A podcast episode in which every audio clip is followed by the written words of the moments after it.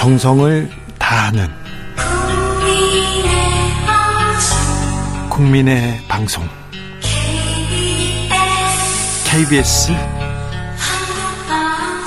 주진우 라이브 그냥 그렇다고요. 정치 피로, 사건 사고로 인한 피로, 고달픈 일상에서 오는 피로. 오늘 시사하셨습니까? 경험해 보세요. 들은 날과 안 들은 날의 차이. 여러분의 피로를 날려줄 저녁 한 끼 시사. 추진우 라이브.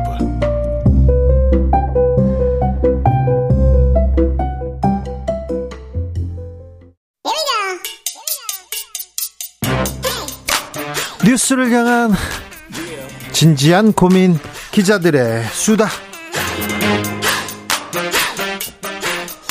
라이브 기자실을 찾은 오늘의 기자는 은지혁이요. 시사인 김은지입니다. 어서 오세요. 네, 반갑습니다. 오늘- 비가 많이 와서요. 근데 네, 반갑다고 비- 말하기가 참 네. 그렇습니다. 비 피해 없어요? 네, 다행히 없는데요. 네. 지금 사람이 많이 숨져서 아, 이렇게 네. 이렇게나 많이 죽어서 아이고 정부는 어디에 있나 왜 대처를 못 했나 가슴이 아픕니다. 자 준비한 첫 번째 뉴스부터 가보겠습니다. 네, 한국 경제가 10위권 밖으로 밀려났다라고 합니다. 아 지표들이요 대부분 안 좋습니다. 네, 지난해 한국의 경제 규모가 세계 13위로 떨어졌다. 많이 떨어졌네요. 라는 것으로 추정한 한국은행 자료가 나왔는데요. 네.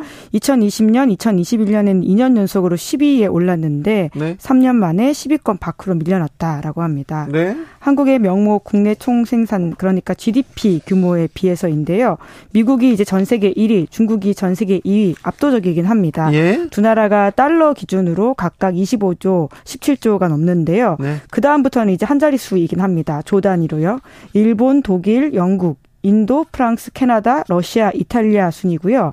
우리 앞에는 브라질과 호주가 각각 아이고. 11위, 12위를 차지하고 있습니다. 우리가 몇 년 전엔 이탈리아까지 제꼈는데 러시아도 제꼈던 것 같은데 이유가 뭡니까? 왜 이렇게 떨어졌습니까? 예, 무엇보다도 강달러 현상이 꼽히고 있는데요. 네. 한국은행에 따르면 지난해와 비교해서 이제 우리의 GDP가 7.9% 감소했는데요. 근데 이게 또 원화로 하면 3.9% 늘었다라고 합니다. 그런데요 수출 뭐 부진 또 중요한 원인입니다. 네, 그렇습니다. 지난해는 반도체 수출 부진과 에너지 수입 급증으로 인해서 무역 적자가 꽤 컸었는데요. 연간 기준 역대 최대인 478억 달러에 달했다라고 합니다.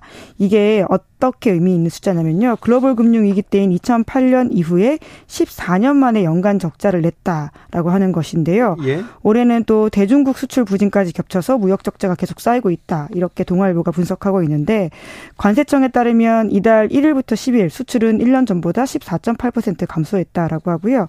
지난해 8월 이후에 줄곧 마이너스를 보이고 있는 반도체 수출도 같은 기간 36.8% 급감했다라고 합니다. 올해 경제 성장률 전망 더 나빠 서요. 걱정이네요. 네, 1%대의 저성장이 머물 것으로 전망이 되고 있는데요. 이게 전반적으로 계속 하향 조치가 되고 있습니다. IMF와 OECD는 각각 지난해 1월과 6월에 전망을 2.9, 2.8 이렇게 했었는데요. 또 한 번 더 낮춰서 이제는 1.5까지 아니, 내려왔습니다. 다른 나라들은 또, 또 높이는데 왜 우리나라만 떨어뜨리는지 아이고 우리나라만 안 좋아요 계속. 네, 저 안 좋은 나라가 있긴 한데 우리의 지표가 이제 수치상 그리고 이제 전망상 좋지 않다라고 하는 게 걱정스러운 일본하고 상황인데요. 비교했을 때도 안 좋으니까 더 좀 체감상 더 나빠요. 네, 게다가 인구 감소와 맞물려서 이러한 상황들이 좀 장기화될 수 있다라는 걱정도 있습니다. 맞아요. 이게 또 중요해요.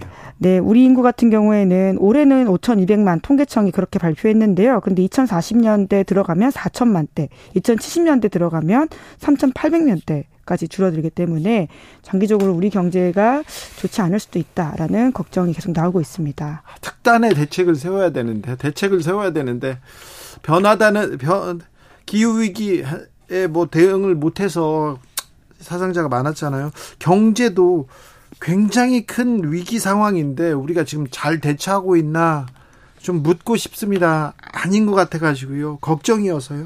다음 뉴스 만나볼까요? 네, 국정원의 시행령 제정이 눈길을 끌고 있습니다. 시행령이요. 시행령으로 뭘 바꾼다는 거죠? 네, 올해 말에 대공 수사권을 국정원이 경찰로 이관하게 되어 있거든요. 그 얘기 다 약속된 거 아닙니까? 네, 법이 통과됐기 때문에 이미 결정이 된 사안인데요. 네. 그런데 이것을 우회하는 시행령을 하는 게 아니냐 이런 지적이 나오고 있습니다. 네. 시행령 내용이 안보 범죄 등 대응 업무 규정이라고 해서요. 지난 13일에 입법 예고가 됐거든요. 네. 이게 그냥 통과가 되면 다음 달 8월에 입법 예고 기간 끝나고 법제처 심사, 국무회의 의결, 윤석열 대통령 재가를 거쳐서 공포될 예정인데요. 네. 내용이 사실상 수사권을 그대로 두는 게 아니냐 이런 지적이 나오고 있습니다.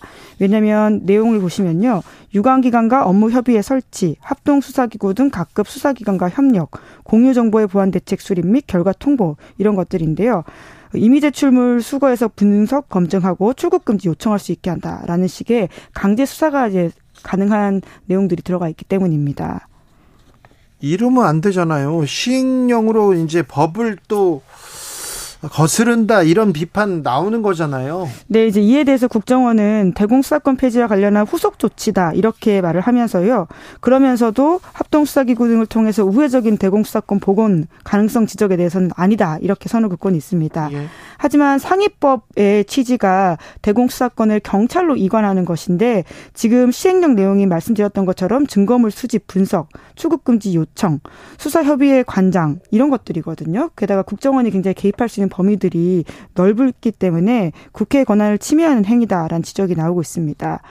뿐만 아니라 이제 대공수사권 이관 같은 경우에는 국정원법 개정을 통해서 국회가 이룬 것이고요. 그 당시에 국정원도 협조를 했던 사안이기 때문에 이런 시행령이 우회한다라는 비판이 계속 나오고 있는 건 사실입니다. 국정원의 전행, 국정원의 불법 비리에 대해서 윤석열 검사가 수사를 했어요. 그래서 국정원 개혁에 매우 지대한 영향을 미쳤고 어, 국정원 개혁 그리고 대공수사권 이거 폐지해야 된다. 윤석열 검사가 이 신조로 가지고 있었어요. 예, 그런데 윤석열 대통령은요, 국정원의 대공수사권 이관에 대해서 이제 부정적 입장을 밝힌 바가 있는데, 지난 1월에 국민의힘 지도부와 오찬을 하면서 대공수사는 해외 수사와 연결돼 있기 때문에 국내 경찰이 수사를 전담하는 부분에 대해서 살펴봐야 할 여지가 있다라면서 합동수사 체제를 언급한 바가 있습니다. 허 윤석열 검사와 윤석열 대통령 이렇게 달라서야 이걸 또 어떻게 해석해야 되는지 정권 잡으니까 달라졌다 이렇게만 볼 일은 아닌 것 같 은데 이거 좀 설명을 해야 될 것 같은데요. 그런데요 시행령 정치 아니 상위법을 지금 위반하고 그냥 패스하고 패싱하는 시행령 정치 반복된다 이 얘기는 계속됩니다. 네, 사실 뭐 윤석열 정부만의 문제는 아니고요 역대 정부에서 계속 있었던 일이긴 합니다. 이제 법 개정이 쉽지 않은 경우에 우회하는 상황이라고 볼 수도 있고요. 빠르게 사회적 논란을 피해가면서 재정 개정을 한다라는 것인데 비판은 계속 있어 왔습니다. 말씀처럼 시행령 정치다. 이렇게 이야기하는 것인데요. 시사인에서 지난 1년 동안 윤석열 정부의 이 대통령령을 전수조사한 바가 있는데 어, 같은 기간 동안 비교해 보면 역대 정부를 봤을 때 가장 많긴 합니다.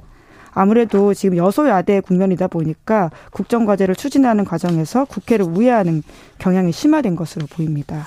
법률가고 헌법 정신을 강조하는 분이 윤석열 대통령인데 왜 이런 일이 계속 이렇게 반복되는 건지 씁쓸한 요즘 정치의 모습이네요. 마지막으로 만나볼 뉴스는요? 네, 할리우드 배우와 작가들이 동반 파업에 돌입했습니다. 이거 매우 중요합니다. 할리우드 작가들을 왜 파업한지 이거 뭐 먼 나라의 일이고 뭐 배우들 일이 아닙니다. 이게 전 세계 전 직종에 이제 이 문제 고민해야 됩니다. 자, 63년 만에 있는 일인데요. 매우 중요한 일입니다. 자, 들어보십시오. 네, 미국 작가 조합은 지난 5월부터 파업을 하고 있는데요. 네. 근데 이제 할리우드 배우들이 동참을 하면서 더 네. 사이즈가 커졌다 이렇게 이해하시면 됩니다. 네. 게다가 미국에서 배우들이 동반 파업을 하는 것은 도널드 레이건 전 대통령이 배우 노동조합장 맡았던 1960년 이후에 처음 있는 일이기 때문에 더욱더 눈길을 끌거든요. 1960년에 도널드 레이건 그 이분은 노조 로널드, 운동을 예, 하시던 예. 분이셨어요. 네, 그 미국의 유명한 보수 정치인 나중에 네, 됐죠. 그렇죠. 네, 배우들이 작가들과 동반 파업에 나서게 된 가장 일차적인 이유는 이 OTT 스트리밍 시대가 도래하, 도래하면서 대형 플랫폼의 수익이 커지고 있는데요. 네? 정작 대형 제작사들이 과실을 독점하고 있기 때문이다라고 합니다. 여기에 예. 여기에 매우 중요한 이슈가 하나 더 터집니다. 네, AI. 그렇죠. 생성형 AI 도입에 따라서 배우와 제작자 간의 갈등이 더욱더 커지고 있다라고 하는데요. 배우들은 AI가 생성하는 이미지에 자신들의 외모나 목소리가 무단으로 도용될 가능성이 있다면서 디지털 초상권 보장해달라 이렇게 요구했는데요. 제작자들이 이건 받아 않고 있죠. 예, 이건 못 받는다고 합니다. 그러니까 엑스트라 때나 조연 때 얼굴을 한번 목소리를 한번 이렇게 보여줬잖아요. 그거를 어, 계속해서 다시 쓸 수 있다는 거예요, 이제. 다시 쓰고 싶어 한다는 거예요, 제작자들은. 그런데 배우들은 그러면 안 된다고 얘기하고 있습니다. 네, 실제로 딥페이크 광고가 만들어졌었는데요. 네. 그 다이하드 배우의 브루스 윌리스 유명하지 않습니까? 예? 지난해 실어증, 으로 은퇴를 했었는데 자기도 모른 새 전성기 모습을 이용한 딥페이크 광고가 만들어져서 이미 논란이 된 바가 있다라고 합니다. 네. 그리고 이번 파업에는 배우, 작가, 아나운서, 스턴트 연기자, 스태프 이렇게 16만 명 규모가 참여하고 하고 있다고 합니다. 유명 배우들도 지지 선언했습니다. 얼마 전에 맷 데이먼이 시사회 행사 갔다가 사라졌어요. 갑자기 왜 그런가 했더니 파업 때문이었더라고요. 네, 크리스토퍼 놀란 감독의 새 영화 오펜하이머 시사회에서 어, 그맷 데이먼 배우가 그렇게 했는데요. 사진만 찍고 시사회장 떠나면서 이렇게 말했습니다.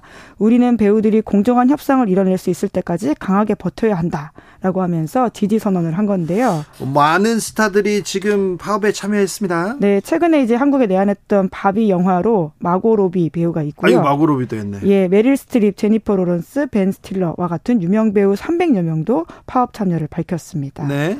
이제 그러다 보니까 아까 말씀하신 것처럼 시사회에 참석하지 않는 사례 같은 것들도 있다라고 하는데요. 예? 여러모로 커질 것 같은 상황입니다. 자, 이번 파업에 결정적인 이유가 많이 있는데 AI가 앞으로 이 산업을 어떻게 바꿀지, 이 세상을 어떻게 바꿀지 우리도 고민하기 시작해야 됩니다. 네, AI가 잠식할 할리우드 미래에 대한 우려가 크다라고 하는 것이 말씀처럼 이번 파업의 핵심 사안이라고 할 수 있는데요. 네. 생성형 AI가 대본 쓰고 AI 디페이크 기술이 배우의 신체와 연기를 대체하면서 배우의 직업, 작가의 직업이 이제 없어질 수도 있다라고 하는 우려가 나오고 있거든요. 네. 이미 현실화되고 있습니다. 아까 말씀드린 것처럼 브루스 윌리스 같은 경우가 있고요. 뿐만 아니라 마블의 신작 시크릿 인베이전이라고 있는데 여기 오프닝 영상은 아예 AI가 만들었다라고 합니다. 그래서 이 작가 조합과 배우 조합 같은 경우에는 이 문제를 계속 제기하고 있는데요. 지금 이제 쉽지 않은 상황이라서 파업까지 가게 된 것이고요. 할리우드만이 아니라 독일 그리고 유럽연합에서도 AI 규정 강화를 촉구하고 있습니다. 영국의 배우 조합도 AI 때문에 배우들 일자리 없어진다면서 파업을 예고한 바가 있고요. 우리나라에서도요, 최대 웹툰 플랫폼에서 AI 보이콧 운동이 벌어지기도 했습니다. 생성형 AI는 더욱더 이 파괴력이 크기 때문에 지금 상황이 더 급변하고 있다라고 보이는데요. 네. 나온 지 1년도 아직 안 됐는데 굉장히 63년 만에 최대, 최대의 변화를 이끌어내고 있는 상황입니다. 언론사에서도요, 그냥 뭐 제목만 바꿔가지고 제목만 좀 자극적으로 바꿔서 거의 비슷한 기사 많이 쓰잖아요. 그거 AI로 쓰면 하루에 100개도 쓸 수 있잖아요. 뭐 기자 노동에 대한 여러 고민도 필요한 시점이긴 하죠. 그렇죠. 또 어, 미국의 로펌에서는 지금 어, 저기 변호사를 조금만 뽑는데요. 처음에 변호사들이 이렇게 신입 변호사들은 자료도 찾고 판례 찾고 어떤 어 뭐 문서 작업할 거 아닙니까? 그거 AI한테 시키면 다 된다고. 참 고민이 많아지는 시국입니다. 아, 뭘 하지? 어떻게 하지? 아, 참, 어떻게 살지. 고민하셔야 됩니다. 여러분도 고민하셔야 돼요. 내 직장이, 내 직업이 어떻게 변할 것인지, 누가 대신할 건지, AI가 지금 대신하고 있어요. 그래서 고민해야 됩니다. 이 문제에 대해서는 저희가 시간을 갖고 더 토론해 보겠습니다. 기자들의 수다 시사인 김은지 기자 함께 했습니다. 감사합니다. 네, 고맙습니다. 교통정보센터 다녀올게요. 김민희 씨.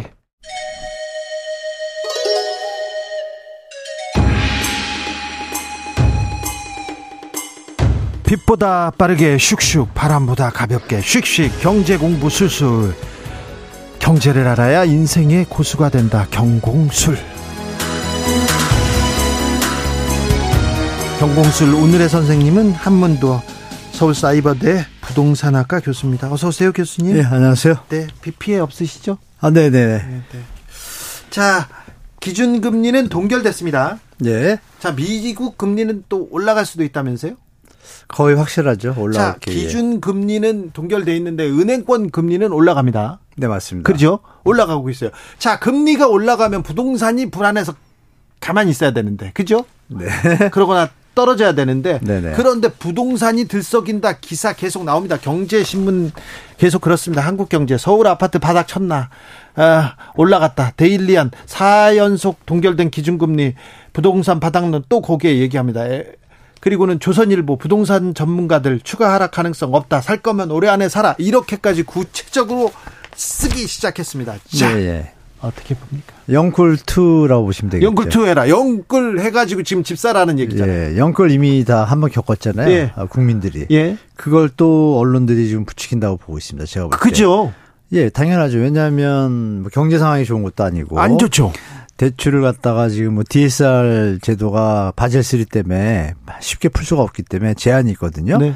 그러니까 재정 정책 외에는 특례보험자료로는 쓸 게 없어요. 예. 대출이 안 받쳐주고 소득이 안 늘면 당연히 주택 가격은 조정을 받겠죠. 예. 그런 상황인데 이 정부의 그 특례보험자리론하고 대책이 아직까지는 효과가 지금 남아 있어요. 예.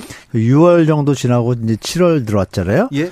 7월 들어오면서 약간 이제 변화의 조짐이 나오고 있습니다. 실제로. 실제로. 네. 실제, 실제로 부동산의 온기가 좀 있기는 한데, 아, 온기가 식어가고 있다는 게 보이죠. 식어간다. 네, 벌써. 그래요?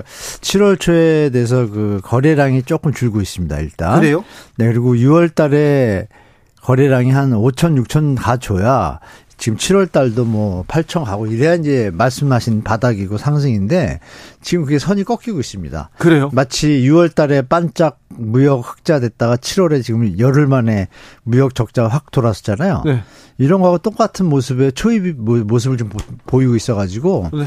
제가 볼 땐 7월 한 달 지켜보시면 시장 변곡점이 좀 나올 것 같다는 생각을 하고 있습니다. 자, 경기 안 좋아요. 경제 지표 다 안 좋습니다. 금리는 또 올라가고 있고요. 네, 그렇죠. 실질 금리는 더 올라가고 있고요. 미분양 부동산 쌓인다, 땡처리 나온다 이런 뉴스도 있어요. 네, 나오고 있습니다. 뉴스가 나오고 있잖아요. 아니라, 네네. 그러면은 근데 이렇게 바닥 바닥이다 추가 하락 가능성 없다 이렇게 얘기하는 거는 좀 무책임한 거 아닌가요? 아, 무책임하죠. 국민들이 볼 땐 무책임한 거고. 예. 그분들 입장에서 뭐 자본주의 사회 입장에서 예. 충분히 그들의 어떤 뭐 사주라든지 네. 또 관계된 그 네. 이런 것들 위해서 그렇게 기사를 쓸 수는 있죠. 청취자분께 다시 말씀드립니다. 경제신문 경제 기자들이요. 네.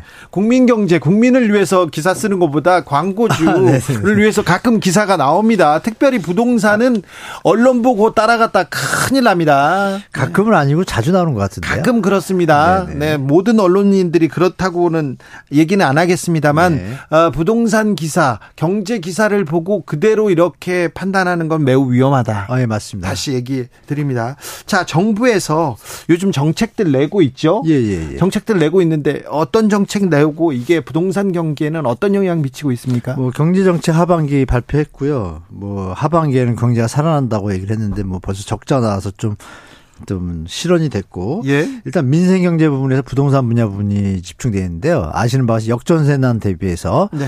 전세 대출 반환 보증, 네. 예, 차액분에 대해서 보증 구매 그 부분을 좀 했고 그다음에 이제 그 공정시장 가액 비율이라고 있지 않습니까? 또 이제 또 부자들 감세를 돕는 종부세 공정시장 가액 비율을 원래 세수가 부족하다 보니까 연초만 해도 80% 매긴다 그랬거든요. 네. 예를 들어서 세금 낼게 100, 100 원이면 거기다 대고 공정시장 가액 비율을 곱해서 90% 곱하면 90원을 내게 되는 거고 60%를 곱하면 60원을 내게 되죠.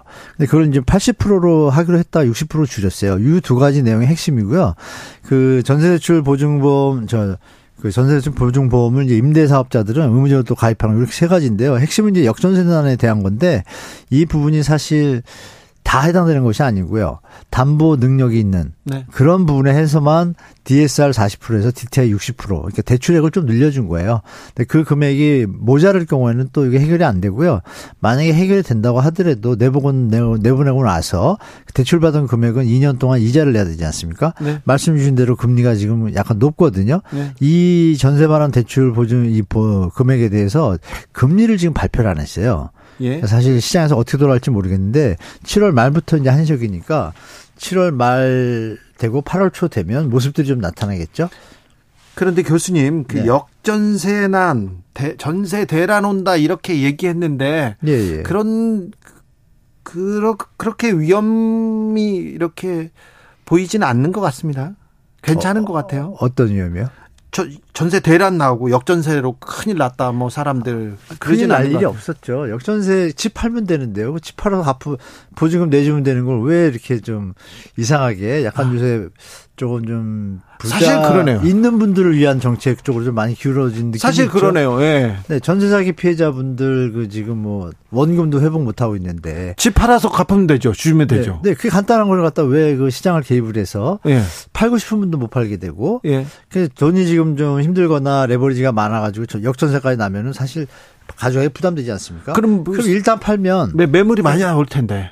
안 나오나요? 일단 팔면 정리가 되면 네. 그분은 네. 마음 편하고 예. 돈을 떠나서 예. 그리고 그 매물이 나오면 시장에는 약간의 하향 조정을 하면 예. 주택 가격이 정상화로 가고 있잖아요. 네. 그러면 젊은이들이 집 사기 좋은 가격대로 균형을 맞춰가고 예. 그럼 부채는 줄어들고 예. 이렇게 선순환이 돼야 되는데 이거를 좀 제가 볼 땐 잘못 개입한 것 같아요. 지금 역전세를 갖다가 너무 과잉 과잉 그 공포심을 줘가지고 제가 볼땐 충분히 시장에서 소화될 수 있는 수준인데 네. 제가 볼땐좀 아쉬운 부분이 좀 있습니다. 정책적인 부분에서. 네. 네. 최근에 그래서 어, 전세에 대한 공포만 커져가지고 전세는 기피하고 월세로 이렇게 넘어간다. 월세 선호 현상도 있다. 이렇게 지금 변호 저 부동산 시장이 바뀌어가고 있습니까? 아, 선호가 아니라요. 스마트한 이 소비자들의 선택입니다.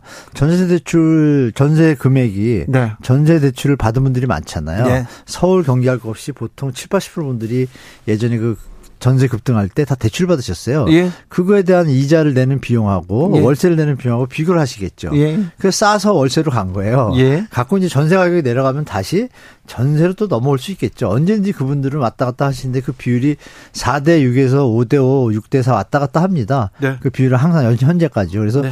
이거를 단원적으로 이렇게 볼 수는 없지만 일단 현재는 네. 전세 사기 피해라든지 역전세 이런 게 좀 피곤하잖아요. 예. 저 수요자 입장에서는 네. 그러니까 월세는 소금 편하잖아요. 또 예. 자유로운 이동성이 있고 예. 이런 부분 때문에 좀 선호하는 형태로 약간 변하고 있습니다. 현재는. GS 건설에서 이렇게 네. 철근 안 넣어가지고 순살자이라는 이런 얘기 있습니다. 침수 막 돼가지고 침수자이라는 얘기도 있고 그런데 네네. 네. 건설회사들 예. 아파트 막 지은 것 같아요. 이게 자이뿐만 아닐까? 과연 자이뿐일까? 이런 얘기도 나오는데 네. 자 부두 건설사 이 GS 건설 이거 지탄 받아야 됩니다. 이거 사법 처리도 되고 그래야 되는데 아, 자 그런데 네. 집값에 영향을 미칠까요? 아뭐 무너진 것이요? 네. 근데 일부적은 영향을 미치지만 또 미치고 있습니다 실제로. 어떻게요? 그 근처 일대에서 그맘때 준공되는 것들 네. 조금 저 전후 사이니까요. 네. 그럴 때 이제 코로나 때 막 어떤 뭐 저 건축자재비가 좀 올랐잖아요. 네네. 네.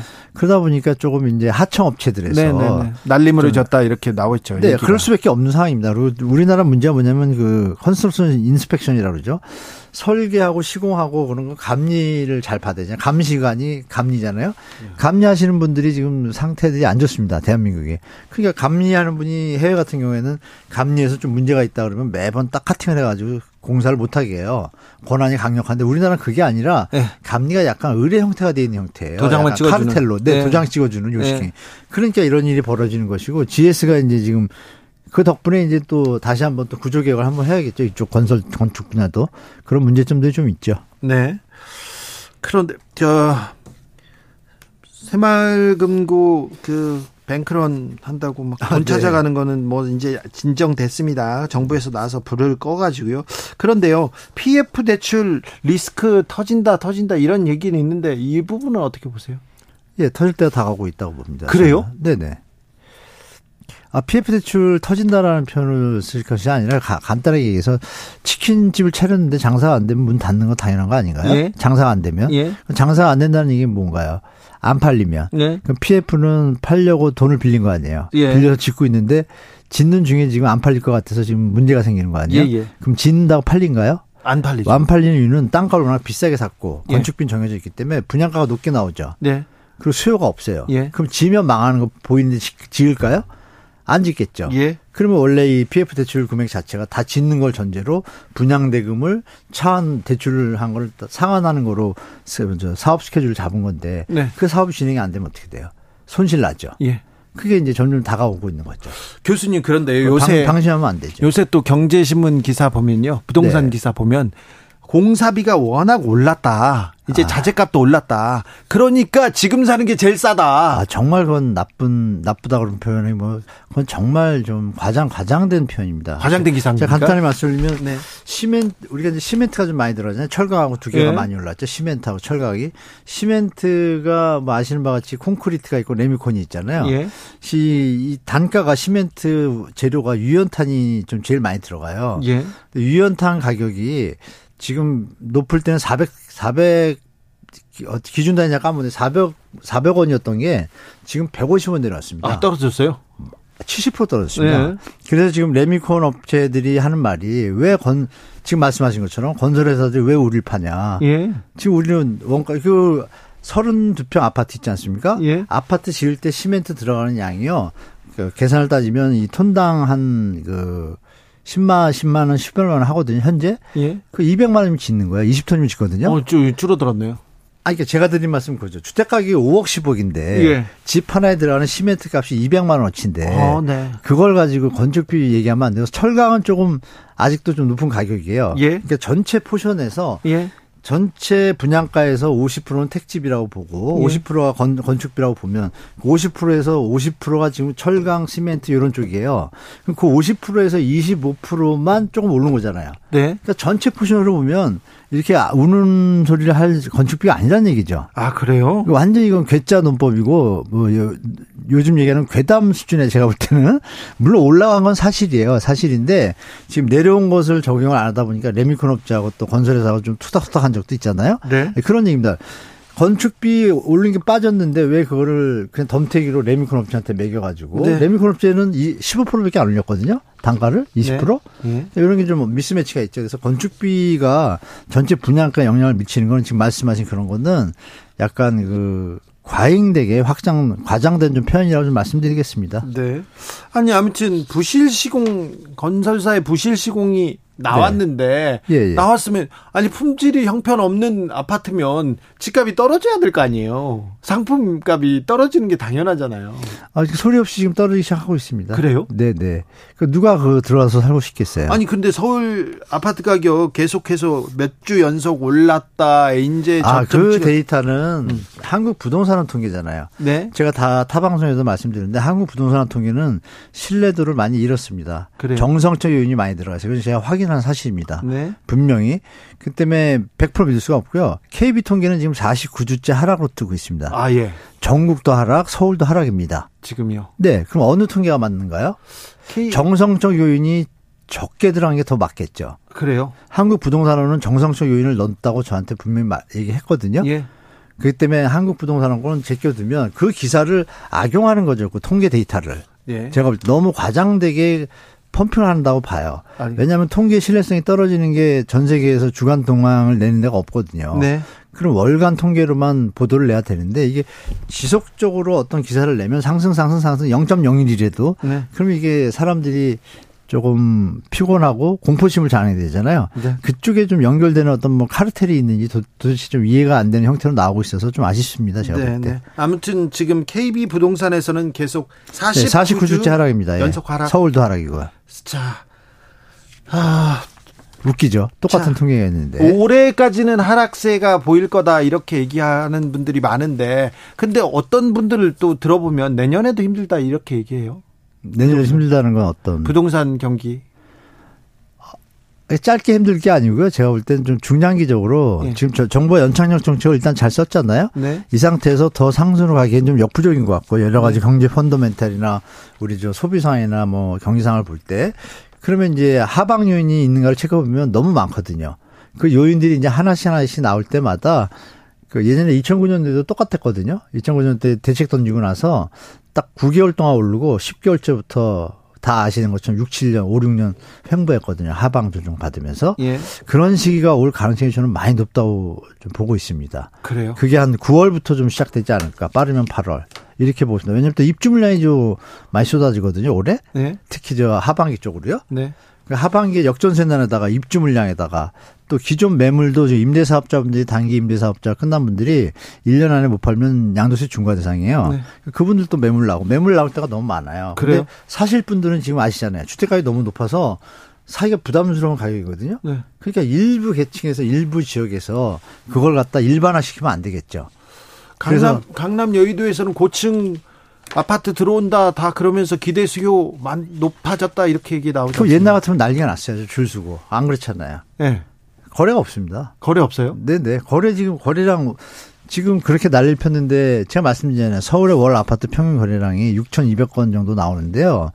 지금 그렇게 난리가 나고 뭐 거래량이 늘었다고 지금 6개월째 기사가 나오는데 현재 시점 3,400개 찍었습니다. 6월 달도. 네. 그러면 3,500, 4,000도 안 된다는 거거든요. 그럼 평균도 안 되는 거예요. 이렇게 어마어마한 대책과 40조라는 돈을 퍼붓고 6개월 동안에 언론의 기사가 이렇게 했음에도 주택가가 여기서 더 못 치고 간다는 얘기 뭐냐. 가격의 임계점이 왔다는 걸 반증을 하는 거죠. 우리가 이제 내려갈 일만 남았지 저는 제가 볼 때 더 올라가긴 좀 역부족이다라고 말씀드리겠습니다. 아 그래요? 네네. 내려갈 일만 남았습니까? 저는 그렇게 보고 있습니다. 물론 국지적으로 뭐 네. 또 호재가 있는 지역들은 오를 수 있겠지만요. 네. 전체적으로 보면 좀 하방률이 더 강합니다. 예. 이제 더 떨어질 데 없다 집 사라 이렇게 아니군요. 아, 떨어진다는 표현보다 정상화가 빨리 돼야지 이게 대한민국이 제2의 도약기를 맞이하죠. 아, 이 지금 미친 집값으로 유지된다는 거는 네. 전 국민한테 불행입니다. 아 그렇습니까? 저는 그렇게 봅니다. 네. 예. 지금껏 너무 올랐으니까 조금 아니. 규정을 받는 게 맞다. 아, 당연히 맞습니다. 그렇죠. 예. 좀 떨어져야 아, 정상화돼야. 정상화돼야. 네. 네. 지금껏 너무 올랐다. 떨어지는 게 아니죠. 지금 너무 올라가지고 예, 떨어지려면 한참 더 가야죠, 사실. 알겠습니다. 네. 한참 더뭐 올해 내년까지는 갑니까 그렇게? 저는 정부가 정책을 잘하면 연착륙으로 예. 이게 조금씩 미세하게 경제 충격을 안 주면서 예. 안정적으로 장기적으로 한 4, 5년 가는 게 제일 국가 경제에 도움이 된다고 보고 예. 중간에 이제 PF나 이런 문제가 터지면 조금 푹 떨어질 수도 있을 것 같습니다. 한문도 교수였습니다. 감사합니다. 네, 고맙습니다. 저는 내일 오후 5시 5분에 돌아오겠습니다. 주진우였습니다.